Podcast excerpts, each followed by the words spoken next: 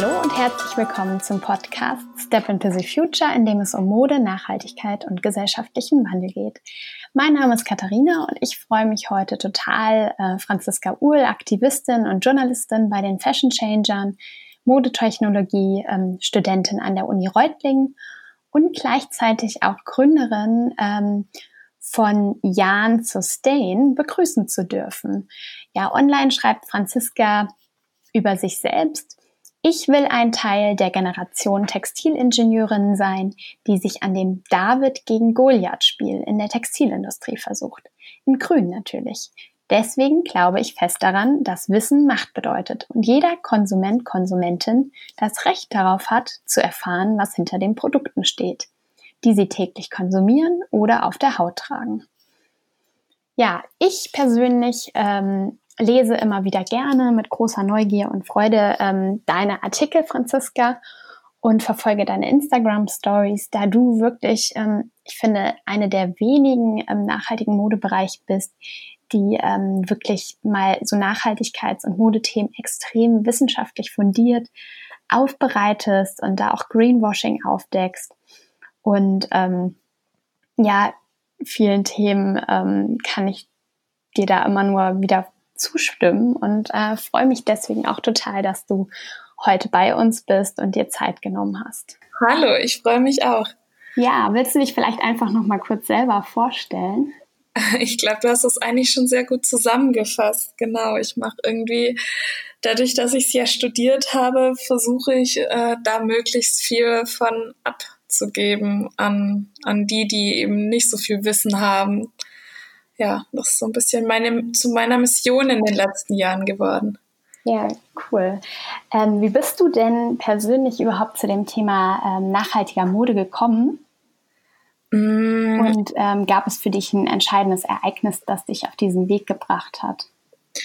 Ich glaube, ähm, das Ding ist so ein bisschen, dass wenn man sich äh, irgendwie die Woche jeden Tag irgendwie so zehn Stunden oder so mit Textil auseinandersetzt, so ging es zu mir zumindest mit Beginn meines Studiums, ähm, dann ähm, ja, liest man sich da einfach rein und äh, je mehr man über ein Thema weiß, desto denke ich einmal kritischer und reflektierter setzt man sich halt mit der Thematik auseinander und so, also bei mir kam das Bewusstsein der nachhaltigen Mode wirklich mit Beginn des ersten Semesters, weil ich da eben angefangen habe, mich da reinzulesen, die Thematik irgendwie fundiert zu, zu verstehen und dann eben relativ schnell gemerkt habe, was, was da eigentlich für ein Mist läuft. So.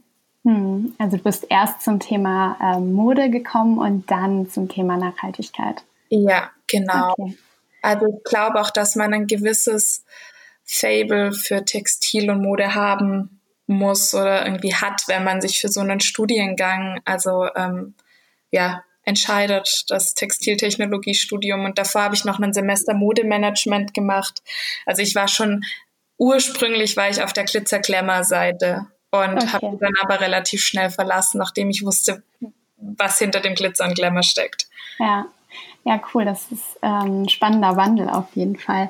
In dem ähm, Buch der Fashion Changer ähm, gibt es ja auch einen Artikel oder eine Seite von dir, in dem du Tipps für Konsumentinnen beim Kleiderkauf gibst. Und ähm, ja, da sprichst du ähm, mir oder uns bei Metawear total aus dem Herzen. Und deswegen dachte ich, vielleicht kannst du ähm, uns diese drei Tipps, die du da gegeben hast, ähm, heute nochmal hier auch in dem Podcast erklären. Ähm, Kannst du dich noch an die äh, drei Tipps erinnern oder soll ich dir?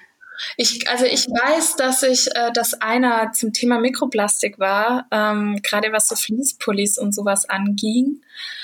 Und ähm, das ist auch immer wirklich ein Punkt, der mich, der mich triggert und dem ich, den ich eigentlich jedem mit auf den Weg gebe, ist so ein bisschen ähm, diese, diese ganze Polyester-Geschichte und der Sinn oder Unsinn des Ganzen ähm, weil wir eben immer von Mikroplastik und Plastik in Weltmeeren sprechen und ich oft das Gefühl habe, dass dieses, ähm, dass das Mikroplastik, das durch die Textilindustrie verursacht wird, überhaupt nicht auf dem Schirm des Konsumenten ist. Ähm, und dass eben viele Produkte, die sehr stark Mikroplastik in der Waschmaschine absondern, wie beispielsweise ein Fließpulli ähm, oder so flauschige Acrylpullis, dass die eben total einfach und leicht ähm, mit natürlichen Materialien zu ersetzen ja. wären.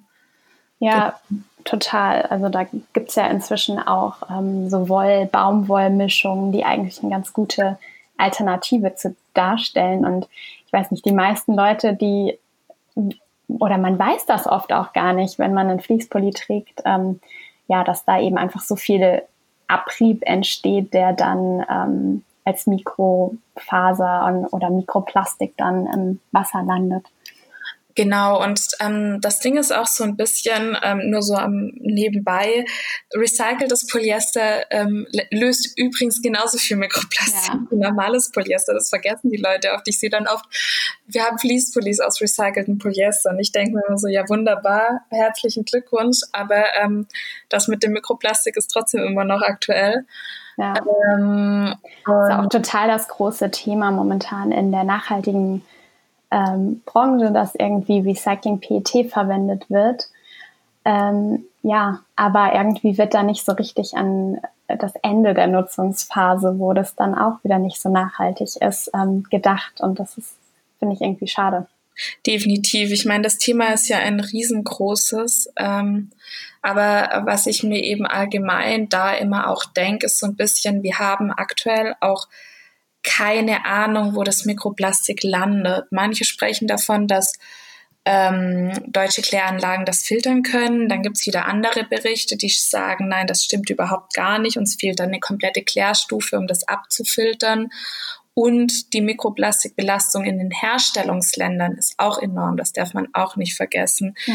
Also, weil da kommen dann viele mit dem Argument, na ja, das wird doch in den Kläranlagen gefiltert so, aber ähm, ja, vielleicht in den deutschen, aber in den Herstellungsländern halt nicht. Also deswegen ist eben dieser eine Tipp, wenn vermeidbar, dann bitte lieber zu Naturfasern greifen als genau. Plastikhüte. Ich glaube, das, da kommen wir auch direkt zu deinem ersten Tipp aus dem Buch. Ähm, der war, achte auf das Material und äh, verwende keine Materialmischungen. Mhm. Ja, das ist auch so ein bisschen, ähm, äh, ohne jetzt Brands zu nennen, aber es gibt diese tolle neue Brand von dieser ganz großen Influencerin, äh, die sich jetzt Nachhaltigkeit auf die Stirn geschrieben hat. Und dann bin ich da mal auf die Homepage und habe ja. gesehen, die hat so gefühlt 90 Prozent Mischmaterial. Und da war dann eine Mischung aus recycelter Baumwolle und recyceltem Polyester beispielsweise dabei. Das ja. ist schön, dass das alles recycelt ist, aber das am Ende Sondermüll. Und das braucht genau. kein Mensch. Und deswegen finde ich, ist es immer wichtig, darauf zu achten, gerade wenn man vor allem neue Textilien konsumiert, dass sie möglichst aus einem Stoff sind, beziehungsweise dann nur aus natürlichen oder nur aus äh, synthetischen Materialien, dass das am Ende auch irgendwo im Kreislauf noch verwendet werden kann, weil Mischmaterialien werden eigentlich verbrannt. Und das ist echt nicht cool.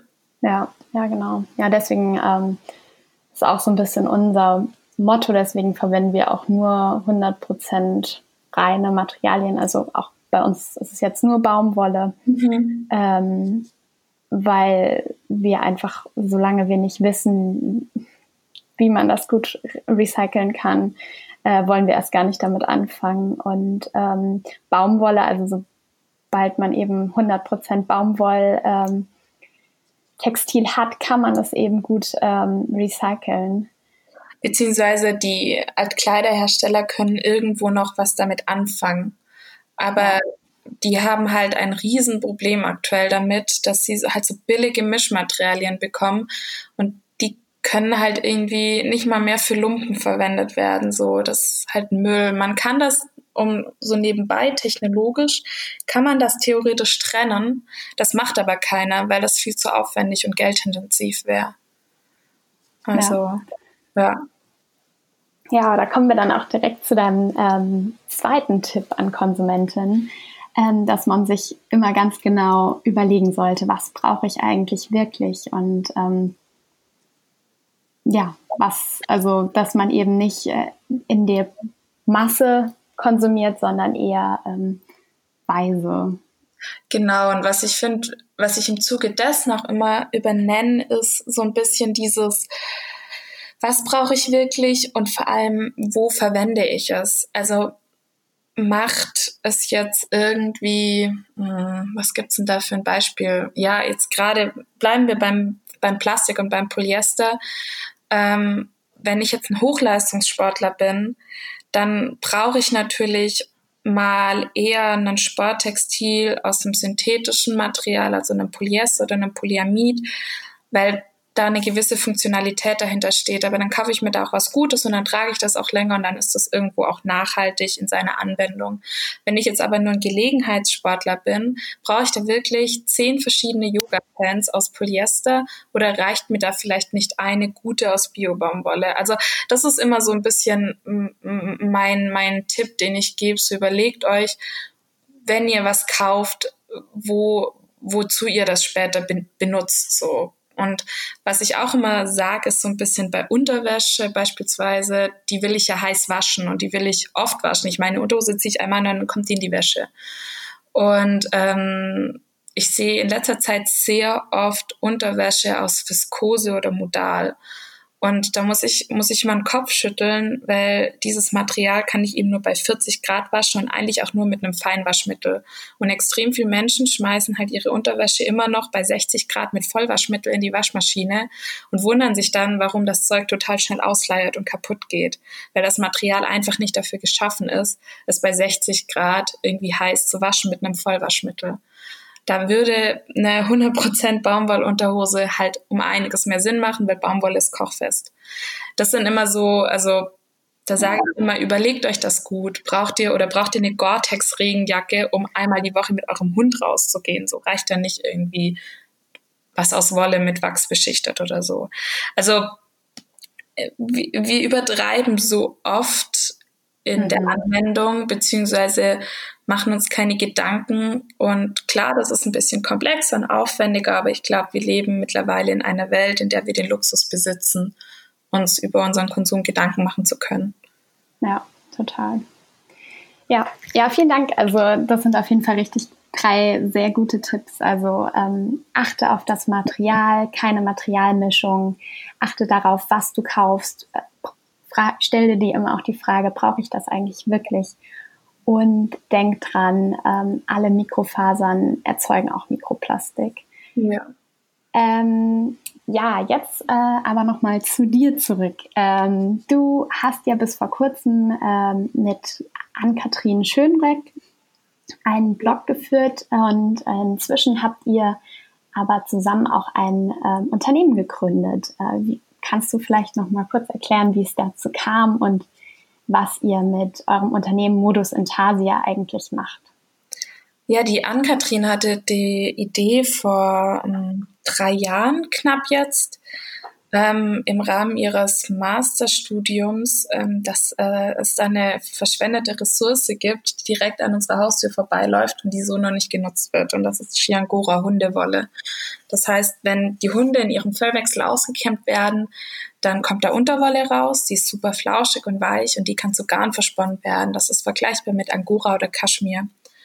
Und ähm, sie hat dann eben da angefangen, diese Wolle zu sammeln und die zu verspinnen und hat mich dann irgendwann angerufen und gemeint, Franzi, schau mal, du bist doch Textilingenieurin und ich hab da was und findest es nicht cool, da mitzumachen. Und das hat mich halt sofort überzeugt, weil ich der Meinung bin, dass äh, wir dem Markt, wenn wir einen nachhaltigen Wandel wollen, auch nachhaltige Alternativmaterialien anbieten müssen, die ähm, eben über das klassische Recycling äh, von Fasern mhm. hinausgehen. Und dann haben wir das irgendwie mal durchgerechnet und sind darauf gekommen, dass wir irgendwie über 500 Tonnen im Jahr allein in Europa von dieser Wolle wegschmeißen. Ähm, weil das einfach beim Fellwechsel von diesen Tieren anfällt. Und parallel importieren wir halt Tausende von Tonnen von Kaschmir ähm, aus China, um uns einen weichen Kaschmirpulli irgendwie kaufen zu können. Und das war für uns so der Moment, wo wir uns dachten, na ja, also warum schmeißen wir was weg und importieren das Gleiche aus anderen Ländern? Also und und da, da entstand dann so diese Idee. Ja, cool. Und ähm, aber wie, also habt ihr da irgendwie einen persönlichen Bezug zu diesen Chiangora-Hunden oder wie kam, kamt ihr dazu? Naja, die Chiangora-Hunde gibt es in dem Sinn nicht, sondern das sind einfach Hunde mit langem Fell und Unterwolle. Okay. Und die Mutter von der Ann-Kathrin hat zwei Tibet-Terrier. Das sind lange Hunde, langhaarige Hunde. Und äh, sie hat ihr praktisch beim Ausbürsten zugeschaut und dann diese Wolle in die Hand genommen und sich gedacht so, okay, äh, lass das mal machen. Und die Idee ist auch nicht neu. Also äh, es gibt Indianerstämme, die haben vor tausend Jahren schon äh, Wolle aus den Haaren ihrer Hunden, Hunde gemacht. Es gab sogar mal einen Wollhund. Aber äh, mit der Industrialisierung sind halt solche Dinge ausgestorben, weil du kannst halt Hunde nicht in Herden halten und das Ganze irgendwie skalierbar in Millionen Tonnen Bereiche bringen. Das ist äh, das ging einfach nicht. Das, ähm, und deswegen ist es dann halt irgendwie in Vergessenheit geraten, beziehungsweise ja. wird von Privatpersonen mal so im Hausgebrauch gemacht, aber dass jemand sagt, okay, äh, wir wollen das jetzt wirklich ernsthaft angehen und das in relevanten Mengen beschaffen, ähm, das hat irgendwie auch noch niemand gemacht. Ja, auf jeden Fall eine super coole Idee. Aber wie kommt ihr ähm, dann an die Hundewolle? Habt ihr euch da schon ein Netzwerk aufgebaut oder? Mm, ja, also wir haben ein Netzwerk aus Hundehaltern, aus Züchtern, aus Privatpersonen ähm, in Deutschland, die äh, diese Wolle sammeln beim Fellwechsel und uns dann zuschicken. Und wir zahlen denen dann einen gewissen Betrag pro Kilo aus und diesen Betrag können die auch an Tierschutzorganisationen spenden. Und ähm, genau, so funktioniert das. Und die meisten rufen uns wirklich an und sagen, wissen Sie, ich habe so lange mich schon gefragt, was mit der Wolle meines Tieres passiert. Gott sei Dank sind Sie jetzt endlich da, jetzt kann ich sie Ihnen endlich schicken. Also ja, cool. Genau, und das erweitert sich. Also das ist ein bisschen Mundpropaganda. Wenn die Leute wissen, sie können mit Müll im Endeffekt was Gutes tun, dann äh, sind die da sofort äh, bereit. Das ist total schön. Ja, cool. Und ähm, wie viele Hundebesitzer habt ihr da aktuell, von mhm. denen ihr das Fell sammelt? Das kann man nie so sagen, weil viele jetzt, also ähm, dadurch, dass wir jetzt gerade sehr viel mediale Aufmerksamkeit bekommen, ähm, sind da immer mehr äh, Hundehalter äh, dabei oder hören davon, aber fangen dann erst an mit Sammeln. Also ich würde mal behaupten, es sind knapp 1000 mittlerweile, die das Wissen und das Sammeln. Aber pro Monat sind es etwa so 30 bis 50, die dann Wolle einschicken. Okay, und dann sammelt ihr die Wolle und ähm, leitet die dann in regelmäßigen Abständen weiter an eine Spinnerei, die das dann weiterverarbeitet oder wie läuft das? Ja, genau. Also aktuell arbeiten wir mit zwei Naturfasermühlen in Deutschland zusammen, weil unser Ziel ist es ja auch so ein bisschen, diese ganze Lieferkette wieder zurück nach Europa und im Optimalfall nach Deutschland zu holen. Ähm, und haben jetzt parallel auch einen Industriegarn entwickelt, also ein Garn, das eben auf klassischen Flachstrickmaschinen in der Textilindustrie verarbeitet werden kann und ähm, da sind wir jetzt gerade im Gespräch mit einer Spinnerei in Portugal. Da würde das Ganze eben dann so ablaufen, dass die Wolle zu uns kommt und wir die dann in die Spinnerei schicken. Okay, und aktuell macht ihr das von wo aus? von Reutling und Berlin. Okay, cool. Und die Leute schicken das jetzt wahrscheinlich aktuell noch zu euch nach Hause oder habt ihr ein Büro, wo ihr das Ja, wir haben ein Büro auf dem Campus der Hochschule Reutling tatsächlich. Und cool. da schicken die das hin, ja. Das ist sehr und schön. Also man bekommt da als Startup gerade sehr viel Unterstützung. Ja, das war bei uns auch so. Ähm, Henning, ähm, unser Gründer von Melaware, hat ähm, ja auch Melaware gegründet, als er noch ähm, Masterstudent in Lüneburg war und ja. hatte auch als erstes sein Büro noch ähm, ja. auf dem Campus und wurde da unterstützt. Genau, also aktuell wird auch die Wolle tatsächlich an die Hochschule Reutling gesendet und ja, da sind wir echt glücklich drüber. Ja, ja, cool. Und ähm, was sind da so eure Pläne, wie es damit jetzt so weitergeht? Mm, also wir planen jetzt auf November ein Crowdfunding, weil wir jetzt eben dieses Industrie, also wir haben ein Jahr lang an diesem Industriegarn entwickelt und das haben wir jetzt fertiggestellt. Und ähm, genau da haben wir jetzt die ersten Prototypen als Produkte hergestellt, also eine Beanie, einen Cardigan, einen Schal Ähm, und da werden wir jetzt einfach mal im November schauen, ob die Leute Lust drauf haben, das auch äh, zu kaufen und wirklich auch als innereuropäische Alternative und vielleicht auch als ethisch vertretbare Alternative zu anderen weichen wollen sehen. Ähm, und das sind so die Pläne. Aber äh, habt ihr, sorry, der Zwischenfrage, ja, habt ihr, habt ihr vor, ähm, die Wolle als Wollknäuel zu verkaufen oder wollt ihr auch langfristig ähm, ganze Textilien dann verkaufen? Hm, also aktuell verkaufen wir die als Handstrickgarn. Das machen wir ja. schon seit über einem Jahr.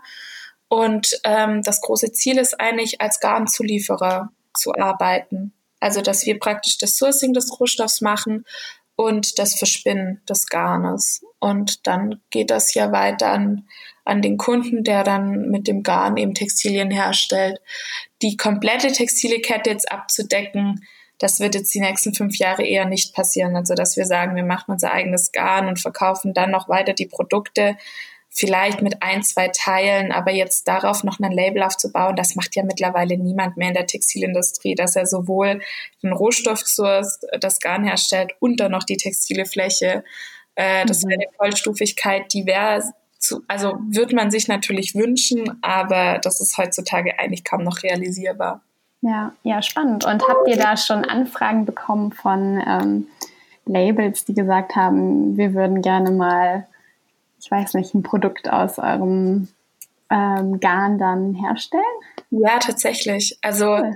ja, wirklich so, also eher aus einem ähm, nachhaltig orientierten High-End-Sektor, ja. wo, wo wirklich auch gerade ein intensives äh, Umdenken stattfindet. Und jetzt haben wir auch so ein bisschen das Gefühl, dass, dass Corona da so das Übrige dazu getan hat, weil man eben auch gemerkt hat, wie absurd abhängig man ist, wenn die, wenn die Lieferkette halt nicht transparent ist oder halt um halben Globus geht. Ähm, ja. Genau, also da ist super viel Interesse da und ähm, da sind wir jetzt einfach mal gespannt. Im Endeffekt geht es jetzt vor allem darum, den, den Konsumenten zu schulen und diese Sozialisierung so ein bisschen aufzulockern. Ähm, also warum ist jetzt äh, die Wolle von der Ziege, also Kaschmir im Endeffekt, warum ist das okay? aber die Wolle von einem Hund, mit dem wir täglich kuscheln, warum ist das komisch? So und ähm, da geht es uns ja auch langfristig gesehen darum, einfach mal den Konsumenten zu triggern und zu sagen, hey, schaut mal, wir leben in einer Zeit, in der wir es uns nicht mehr leisten können, wertvolle Ressourcen wegzuschmeißen und ähm, ja, denkt doch da mal um oder denkt mal anders oder denkt mal out of the box. Ja, spannend.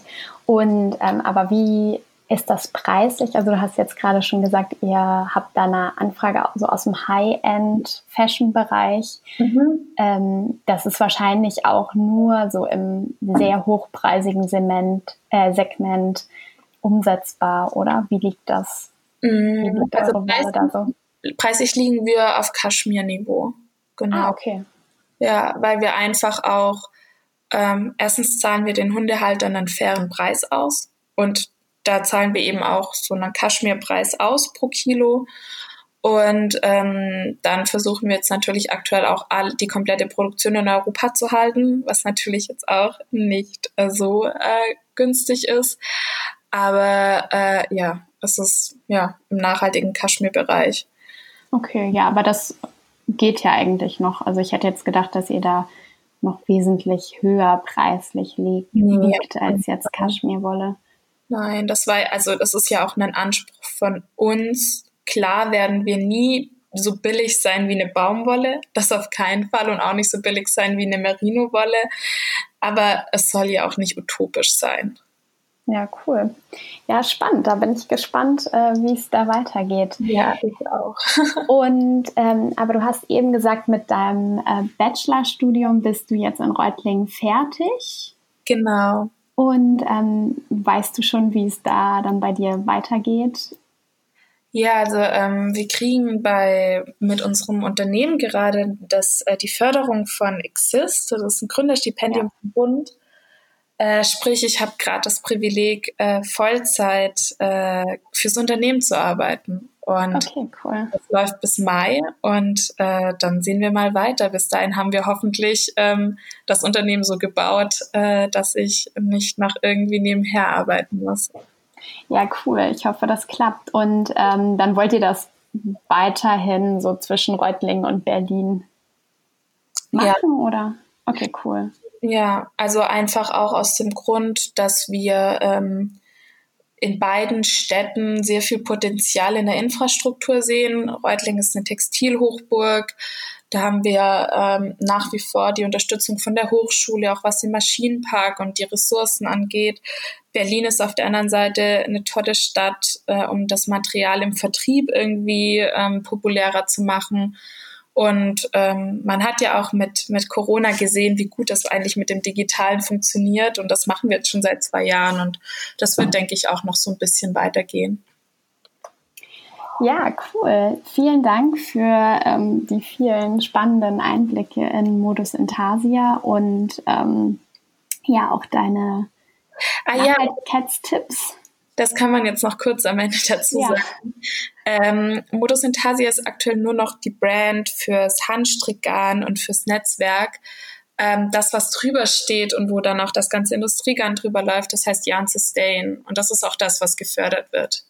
Das okay. sage ich immer gern dazu, weil die Leute das so ein bisschen verwirrt, wenn sie, weil wir haben mittlerweile drei verschiedene Instagram-Accounts. Ah, okay, alles klar. Ja, ich habe mich auch schon gewundert, ehrlich gesagt. Ich hatte das auch gesehen. genau. Ähm, dann weiß ich jetzt Bescheid. Und ähm, aber du schreibst ja wahrscheinlich auch trotzdem weiterhin für die Fashion Changer Artikel, oder? Ja, also da ist jetzt gerade tatsächlich auch ein super spannender Artikel mit dem Elmar Sauter in der Mache. Der ist der Gründer von Disana die sitzen hier im Raum Reutling und machen Wollwalk und Mullwindeln. Ähm, der eine oder andere wird die kennen, wenn er ein kleines Kind hat. Äh, ich glaube, ich kenne keinen, der nicht irgendwie so einen Wollwalk-Ganzkörperanzug von Disana im Schrank hängen hat. Ja. Ähm, und die, äh, mit dem habe ich ein Interview über Wolle und äh, GOTS und den grünen Knopf und so weiter geführt. Also das wird auf jeden Fall weiter ähm, bestehen bleiben, dass ich da ähm, versuche, diese Artikel äh, zu schreiben. Ja, ich finde die wirklich immer super ähm, spannend und informativ, auch besonders wenn du irgendwie über das Thema Recycling sch äh, schreibst oder Mikroplastik, ja. kann ich ähm, allen nur wärmstens empfehlen. Dankeschön. Und vielleicht können wir auch irgendwann ähm, nochmal zusammen eine Podcast-Folge nur zu einem dieser Themen aufnehmen. Das finde ich auch super spannend.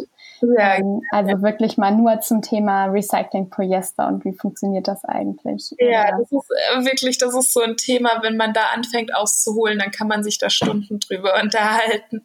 Total. Und ich hatte auch gesehen, dass du ähm, da auf Instagram auch in deinen Stories schon was ähm, zu geschrieben hast und fand das echt spannend. Ja, ja, ja, es kommt, es ist, glaube ich, eins der meist erfragtesten Themen nach veganem Leder. ja, weil es auch wirklich so wenig Leute gibt, die sich in dem Bereich wirklich auskennen. Ja, und es gibt auch tatsächlich erstaunlich wenig Firmen, die das vertreiben und sich parallel dazu auskennen. Das ist das große Problem. Ja, genau. Ja, cool. Vielen Dank, liebe Franziska, für das Gespräch und die ähm, Einblicke in deine Arbeit. Ich fand es ähm, super, dich kennenzulernen und ähm, hier in dem Podcast über Modus Intasia zu sprechen. Ähm, wir freuen uns, wenn ihr Step into the Future weiterhin abonniert und euren Freunden und Bekannten empfehlt. Bis zum nächsten Mal und vielen Dank, Franziska. Danke. Tschüss. Tschüss.